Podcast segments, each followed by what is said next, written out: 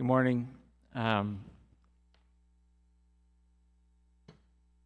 we are um, going to talk about anxiety in a little bit, but um, there's a war going on right now. And uh, we have, um, as a free church, we have have a center in Kiev that has been ministering in Ukraine and we have a couple in our body, um, Jim and Liz Baker, who work there. And Jim's going to come up and give us a little bit of what he knows about what's happening there. And then we're going to pray.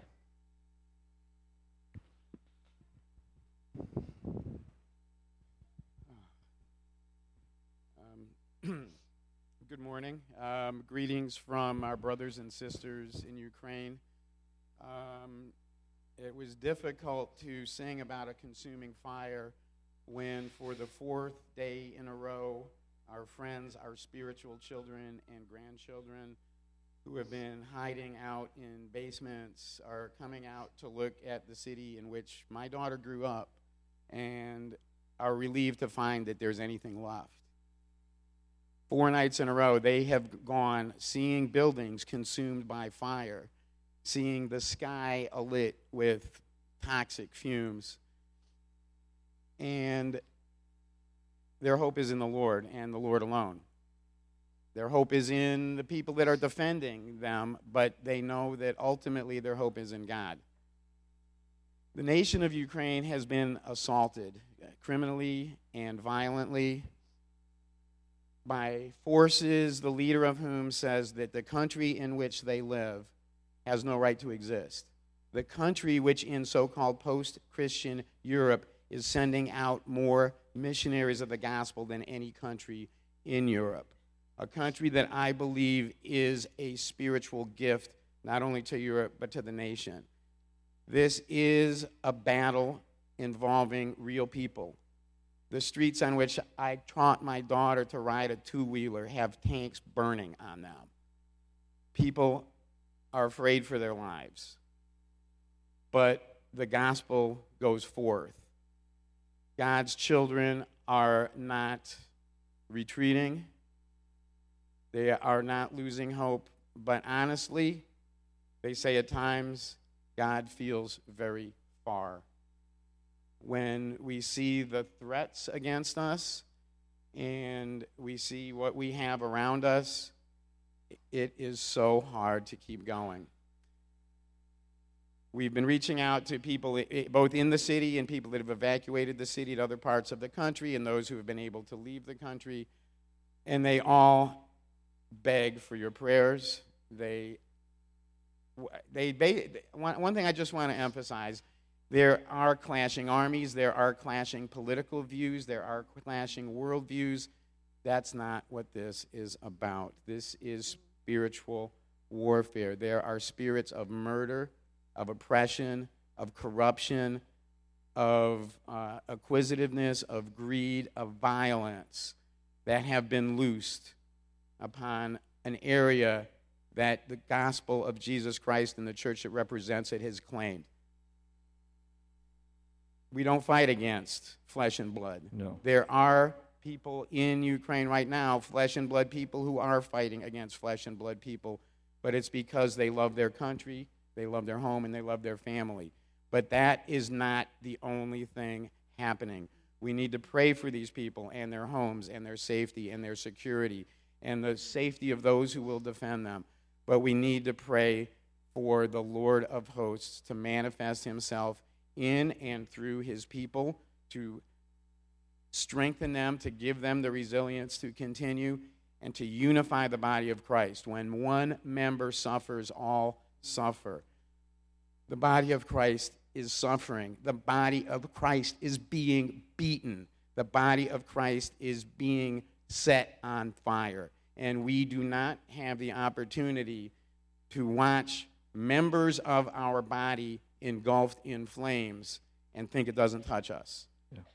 And I'm not talking about, you know, the politics or who you're for. I am talking about standing against evil, right. praying that the Lord of hosts, the Lord of angelic armies, would Mm. bring a victory that is more significant, more miraculous, more glorious, and will bring more glory to Jesus Christ than any military victory ever could. Yeah. But at the moment, people, the people that we saw come to the Lord 20, 25 years ago, the people that they led to the Lord, their families, they're scared, they're frightened, Right. they wonder what will happen next. Right. Their hope is in the Lord, but it's like a candle in the wind sometimes. Right. We really need to just join in prayer for them, for their protection, for their resilience, and for the Holy Spirit to just blow a wind across that land that will bring true freedom, freedom in Christ, and pray for the church, the pastors, the lay people, the nurses that are doing everything they can to minister to their people. I love this country. I spent half of my adult life there. If I could be there right now, I would. So all I can do is beg you, God's people, to stand united behind our brothers and sisters in Ukraine. Thank you. Okay, so this is what we're going to do. If you can kneel, kneel. But I want us to get on our knees and pray. I have a prayer that I found that's short that we can all pray together in a minute. But you heard what Jim asked us to pray for. And so I just ask you to pray. Jesus said, Where two or three are gathered together in my name, there I am in the midst. He is here. And as Jim said, we wrestle not against flesh and blood, but against the spiritual forces of darkness and wickedness in the heavenly places. And together as the church, we can stand against that. So let's do that. Let's pray. And then I'll lead us in a prayer in a few minutes.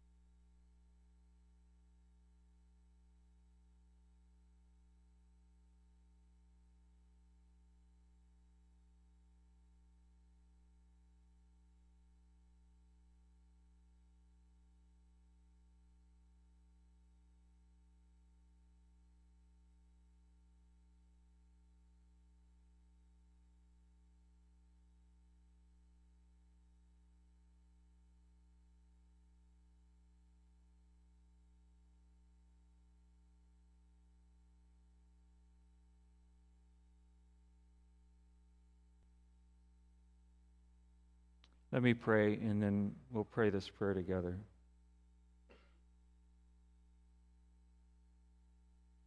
Holy Spirit, we pray that you would lead us to continue to intercede. You've told us that the Spirit prays with us in groanings too deep for words. Guide us not just for these couple minutes, Holy Spirit, but in the in the hours and days to come, may we continue to pray. Lord, we know that this is the battle. And Jesus, you have told us that when two or three are gathered, you are present. So we know as we pray, you hear us. Lord, we ask for you to intervene. All of those forces that Jim spoke about, we ask that you would defeat them. We know that you stand for love and peace, but greed and murder and anger, Lord, you are against those. And so, Father, we just pray for your intervention, that no plan of the enemy would succeed. We pray for your kingdom to come and your will to be done. We pray for protection for our brothers and sisters. We pray that you would send them your spirit in extra measure, that they may be confident in the midst of such terrible uncertainty. We pray, Father, that the light is not snuffed out, but that it burns brighter and bolder. And we pray that you will get the glory in this as a victory, as only you can create, is accomplished. Guide us to continue to pray, we pray. And hear us as we pray together. Grant, O God, that your holy and living Spirit may so move every human heart in the nations of the world that working and witnessing together, we may live in justice and peace and change the hearts of those who would make for conflict and war through Jesus Christ our Lord. Amen. Thank you.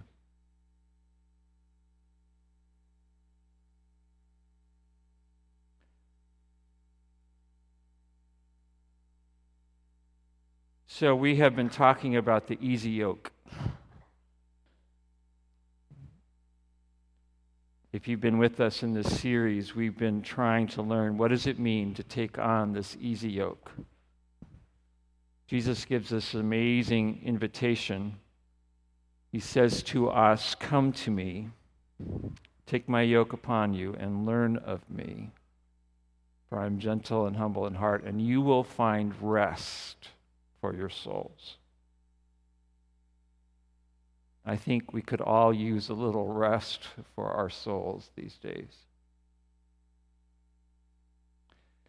So, to figure out what that means to take on his yoke, to be in his yoke, we noted that he said, Come and learn from me. So, that's an invitation to be his disciple. That's an invitation to be his student.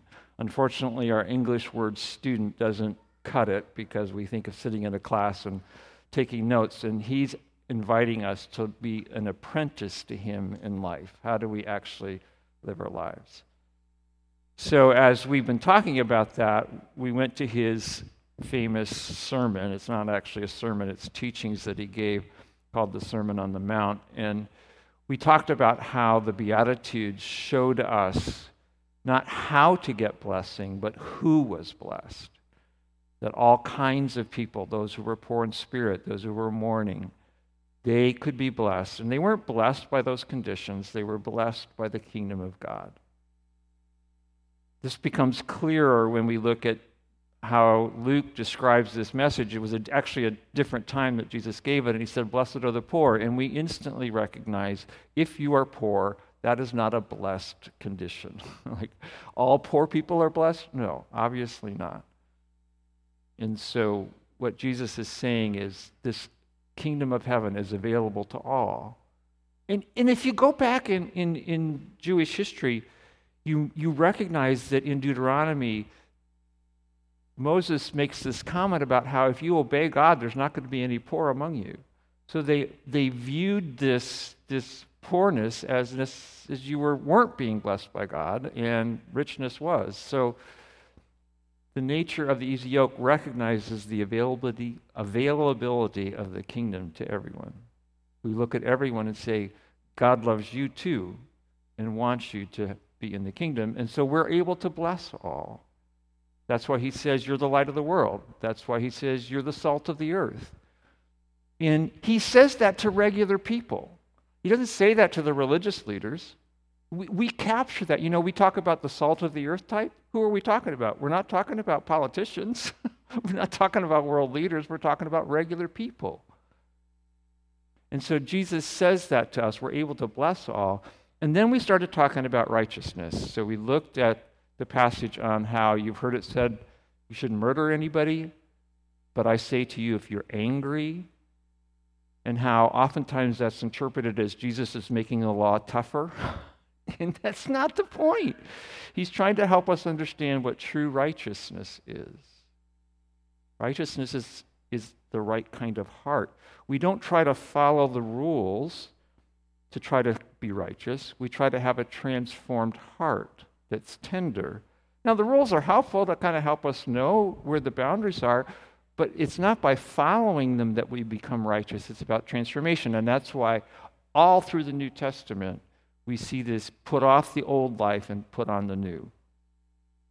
Lay aside the old self and put on the new self, the, the new creation self, which has a tender heart toward others. So if you work through the Sermon on the Mount, the next section talks about that in all other kinds of commandments. So he talks about adultery, and he says, Look, you don't lust. Why? Because you don't treat people as objects. You think of them as human beings made in the image of God. So you don't degrade them in your thoughts. That's a tender heart. And you don't make oaths to people to try to get them to do what you want over their better judgment. oaths were trying to persuade people that you were telling the truth when you might not be. And they even had this kind of like the Pharisees had devised these things of where you could swear on this and not be held liable. Like, why would you need that? So it's all about having a tender heart, a righteous heart, a new heart that God gives us. So, what hinders that? What keeps us from that? If you scratch under anger, and anger is kind of the model there of dealing with anger, if you scratch under most anger, there's fear. We react to people angrily because they've done something against what we wanted, and we have fear about that. Think about how many times you're explaining something and you use words like this Well, I'm afraid that as an explanation. Or I'm worried that. Or here's the neutral one I'm concerned that. That doesn't sound, you know, bad. And, and don't, don't think when Jesus talks about worry, he's saying you shouldn't give thought to things. You've got decisions to make. We're not talking about weighing a decision. That's not necessarily worry. But fear is our problem. So Jesus talks about this. So let's, pr- let's just pray again and ask him to hear what he has to say. Would you just pray that, and then I'll pray for us.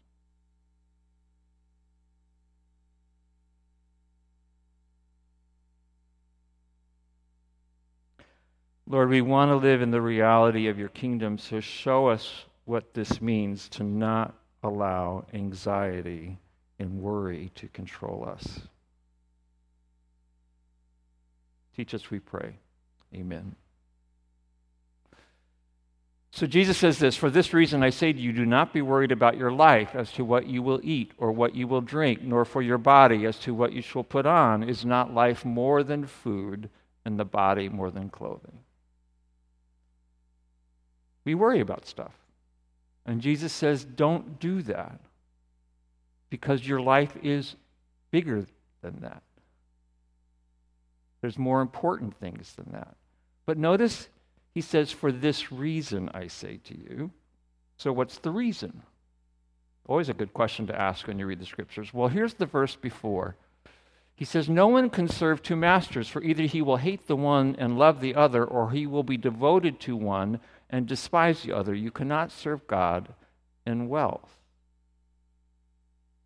See, if we are followers of Jesus, we have a master, God. If we are serving Him, He's got us. But too often, we want to have security apart from Him. And one of the ways we get security, people get security apart from God, is wealth. If I have enough money, I'll be okay. But money doesn't love you. Money doesn't care about you. And money isn't security.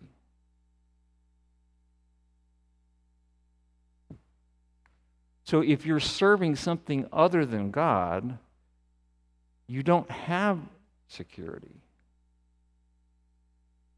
That's why Jesus says, for this reason, he's reminding you, you do have a master. You do have one you're serving, and he actually does love you and care about you. So this, this section continues. He says, Look at the birds of the air, that they do not sow, nor reap, nor gather into barns, and yet your heavenly Father feeds them. Are you not worth much more than they? And who of you, by being worried, can add a single hour to his life? Worry doesn't accomplish anything. Allowing anxious feelings to fester in our soul isn't productive. We don't change anything with worry. Uh, I love this picture of the birds. There was a song uh, that Phil Keaggy did that included lines from this poem. This poem was written in the 1800s. And uh, I haven't really been able to figure out who this woman is because I, I couldn't find any data on her on, you know, the place we always go, the internet. But um, here it is. Said the robin to the sparrow, I would really like to know why these anxious human beings rush about and worry so. Said the sparrow to the robin, Friend, I think that it must be that they have no heavenly Father such as cares for you and me. We are tested by the circumstances around us of how is our confidence and our Heavenly Father.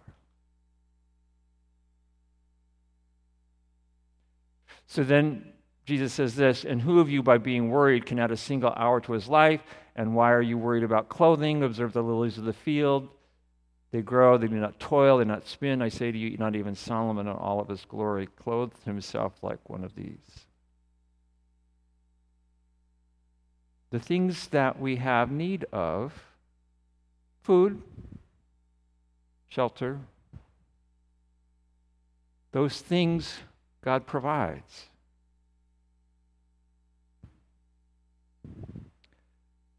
And he says this, but if God so clothes the grass of the field, which is alive today and tomorrow is thrown into the furnace, will he not much more clothe you, you of little faith?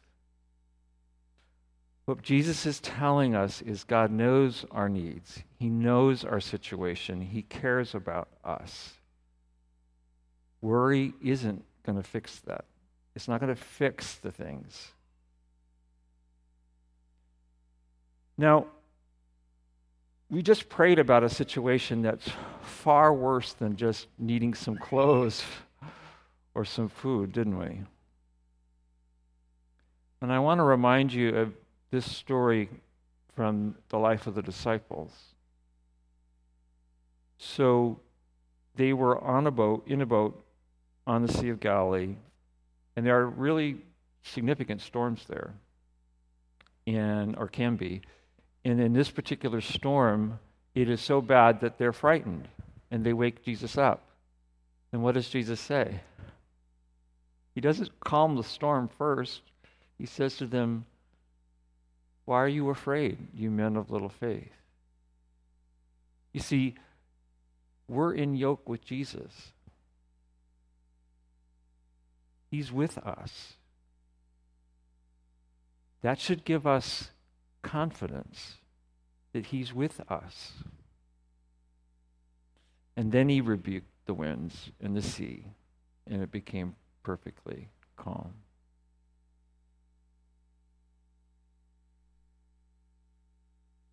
Our trials are a test of our joyful confidence in God.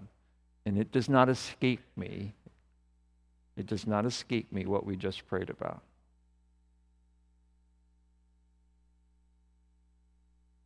Where is our confidence?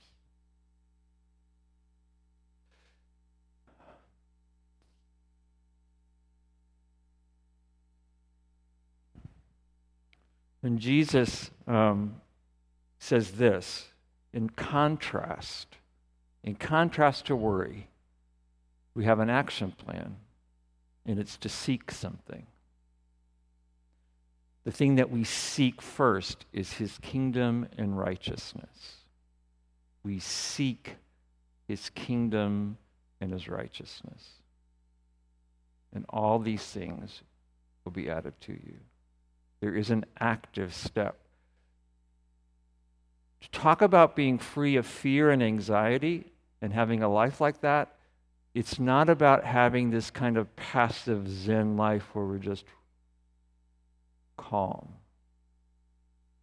It's about having a productive life that's active, but not obsessed with the wrong things. He gives us an action plan. Seek first the kingdom of God and his righteousness, and all these things will be added to you. Part of what we have to recommend or understand is as we're trusting God, we got to remember who he is. So this is from Psalm 8, but it's throughout the Psalms. He says, When I consider your heavens, the work of your fingers, the moon and the stars which you have ordained, what is man that you take thought of him? Uh, we had a couple that was a part of Grace for a while, Stephen and Sage, and when they got married, they spent the first year in New Zealand. And one of the stories they told me about their time in New Zealand was that there was an observatory there, and um, it's kept very intentionally dark all around the observatory so that no background light. You know, when we go here, there's enough background light around us, it's really hard to see a lot of the stars. We can see some of them. But there, they said it was just staggering because it was so, there was no background light. And so you could see how massive the stars were, how many there were. The scriptures tells us that God made them all and knows them by name. He called them into existence. God made the universe. He made it. He spoke it into existence. Is anything too hard for him? We have to keep coming back to that because in our finiteness, in our smallness, worry creeps in because we begin to think this is too big for God. No, it's not. There isn't anything you can take to him that's too big for him, that he can't do, that he doesn't care about. So when we talk about his kingdom, we know that his rule and reign endures forever and that he has a plan and he's working this out.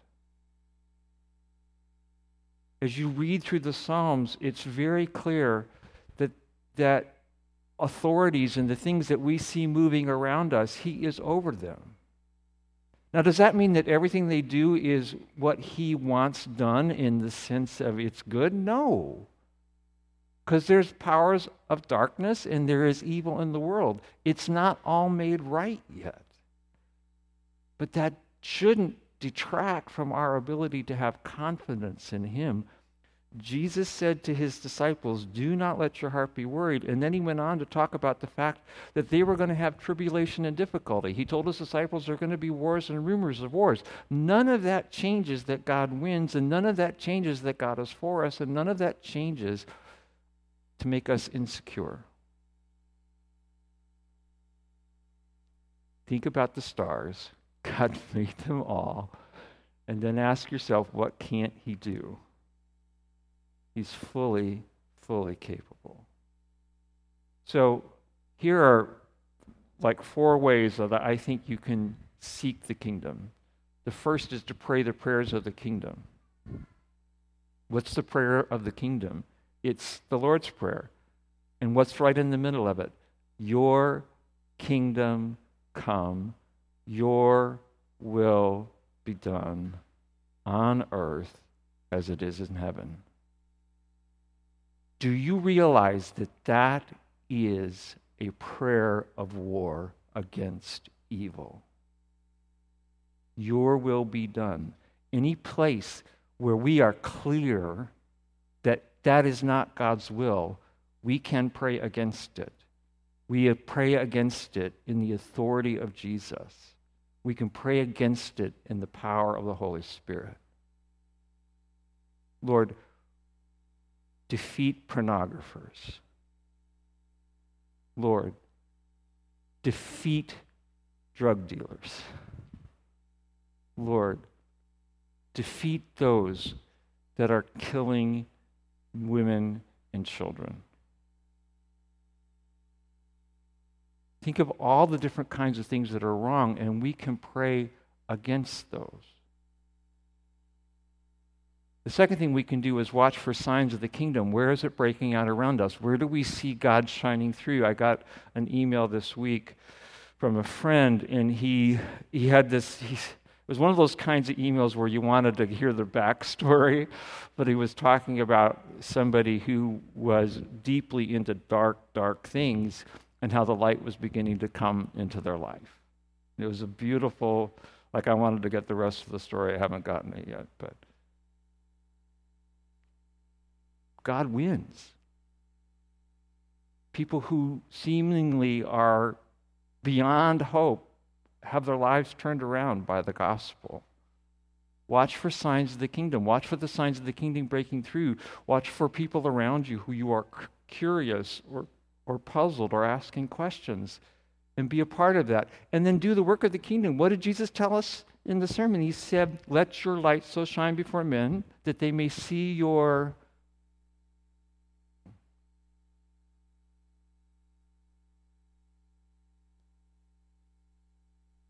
your shiny clothes, your good shoes. No, there are things that we get to do to bless people that mark us as children of God, that mark us as different. Do the work of the kingdom. You and I are, are commissioned. We're the salt of the earth, we're the light of the world. And then keep your eyes above in, in Colossians Paul in chapter 3 says, Set your mind on the things above. We have to remember we're a part of a long, long story, and we know how it comes out. We know Jesus wins. And so we can pray with authority and confidence in that. So, the past couple years, to be very transparent with you, I've lost my joyful confidence in God. I, I did. I just let stuff stew. And my typical personal pattern is I'll stew on stuff, read worry. I'll stew on stuff until I get to a point where I take action. I do something. And then that changes it. And what I'm inviting you to do and what I'm encouraging you to do is give up stewing and start praying. Start asking God to give you clarity. Sometimes I don't know what I think. Are you like that? Like, I don't know what to think about this. Sometimes you have to pray about that and say, Lord, help me even understand this situation so you know how to act. But in Daniel, I keep going back to where Daniel tells us that the people who know their God will display strength and take action. And sometimes that action is praying. And then sometimes after praying, there's more to do. But passivity Passivity kills. I mean, there's times for us to stop and rest and slow down. There's times for us to be still in the presence of God. Don't get me wrong, I believe in solitude and I believe in that kind of stuff, but there's also a time for us to step it up and do something. And one of those things is pray. The Lord's Prayer is a take back the you know, kick back the darkness kind of prayer because we're praying for your kingdom to come and your will to be done. And that means we recognize where it's not happening and we're asking for it to happen.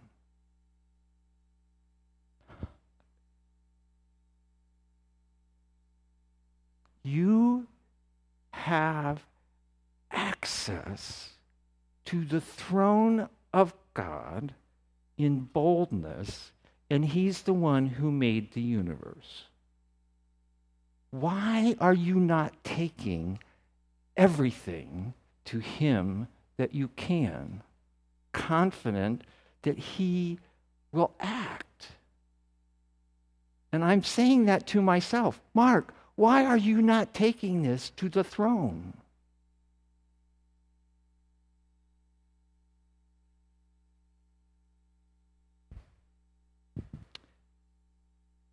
Jesus says, Don't worry. But he does tell us to pray. So, my invitation to you is recognize that anxiety and fear will rob you of the clarity to know how to act and how to live. I would urge us all to join Jim and Liz in prayer for Ukraine. I would urge us all to be praying for our reputation as the church in this country, that we would model Jesus, that we would be seen for good works, that would glorify, that would bring glory to God. There are lots of things that we can get caught up in, but I would much rather be caught up in being salt and light than anything else. Let me pray. Holy Spirit, we just ask that you would push through all the bad ideas that we get in our head, that we might turn to you. May we be people of prayer this week, and may we be people of good works. Lord, help us abandon worry and anxiety. You've told us, don't worry. You've overcome the world. Help us live that way this week, we pray. In Jesus' name, amen.